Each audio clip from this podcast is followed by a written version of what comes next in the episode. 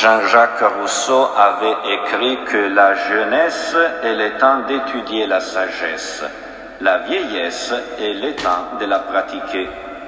Mais attention, ce n'est pas toujours vrai et surtout ce n'est pas du tout automatique. En fait, nous avons tous entendu dans l'Évangile que les anciens et les chefs du peuple d'Israël ont été capables de donner la bonne réponse, mais sont incapables de donner le bon exemple. Et bien, quand le maître de la vigne viendra, que fera-t-il à ces vignerons? Jésus a demandé. Et ils lui ont donné la réponse juste, correcte, exacte. Mais tout cela ne suffit pas. Quand Dieu parle, il sollicite toujours une réponse, c'est vrai, mais pas seulement avec la bouche, pas seulement avec les mots. Il s'agit du cœur, de la vie, de la bonne volonté. Aujourd'hui, la parole de Dieu présente l'image de la vigne comme symbole du peuple que le Seigneur a choisi pour lui. Comme une vigne, le peuple a besoin de beaucoup de soins, il a besoin d'un amour patient et fidèle. Ce que Dieu fait avec nous, et c'est ce que nous sommes tous appelés à faire pour les autres, dans la charité. Le pape François avait commenté en disant l'urgence de répondre avec des fruits des biens à l'appel du Seigneur qui nous appelle à devenir sa vigne nous aide à comprendre ce qu'il y a de nouveau et d'original dans la foi chrétienne. Elle n'est pas tant une somme de préceptes et de normes morales, mais elle est avant tout une proposition d'amour que Dieu, à travers Jésus, a faite et continue de faire à l'humanité. C'est une invitation à entrer dans cette histoire d'amour en devenant une vigne vivace et ouverte, riche de fruits et d'espérance pour tous.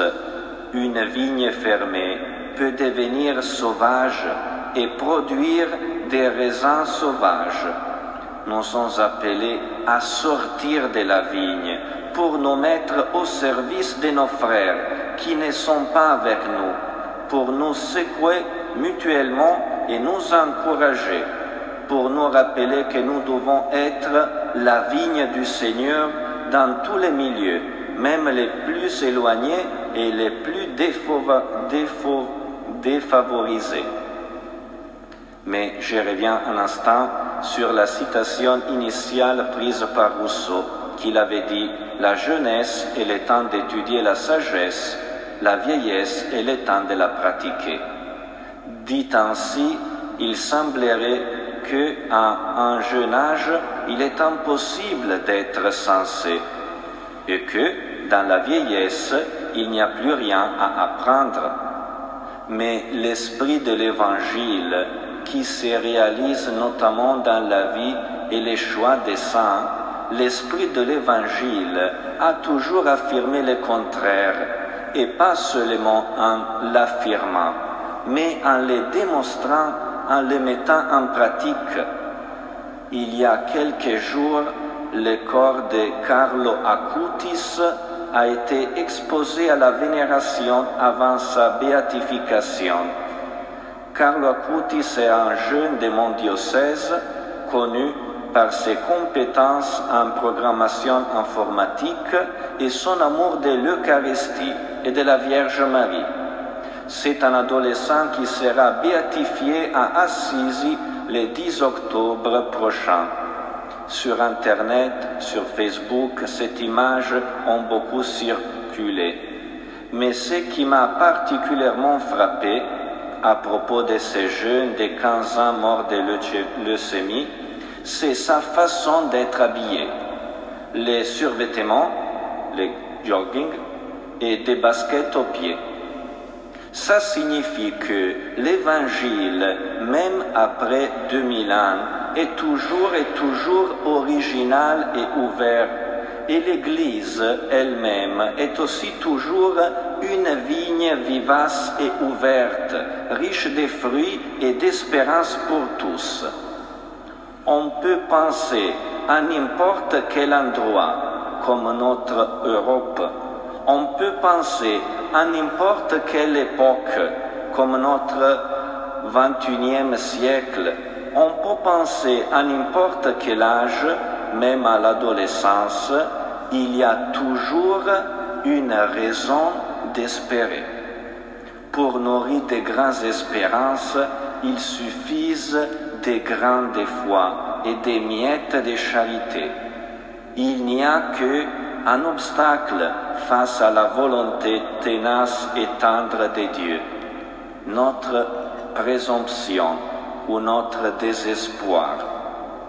Mais avec Dieu, rien sera impossible, mais aussi rien c'est automatique. Quand Dieu parle, il sollicite toujours une réponse. La toute-puissance de Dieu exige et suscite nos petites collaborations.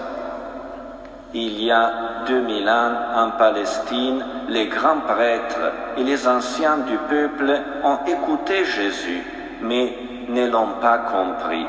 Ils savaient comment donner la bonne réponse, mais ils n'ont pas donné le bon exemple. Au contraire, à notre juif, qui est l'apôtre Paul, à la fin de la deuxième lecture, nous a dit ce que vous avez appris et reçu, ce que vous avez vu et entendu, mettez-les en pratique, et le Dieu de la paix sera avec vous. Exactement comme avait dit un autre Français, par Rousseau. Cette fois, je cite un saint, Saint François de Sales, qui disait Il n'y a point de meilleur moyen pour bien affermir nos bonnes résolutions et les faire réussir que de les mettre en pratique.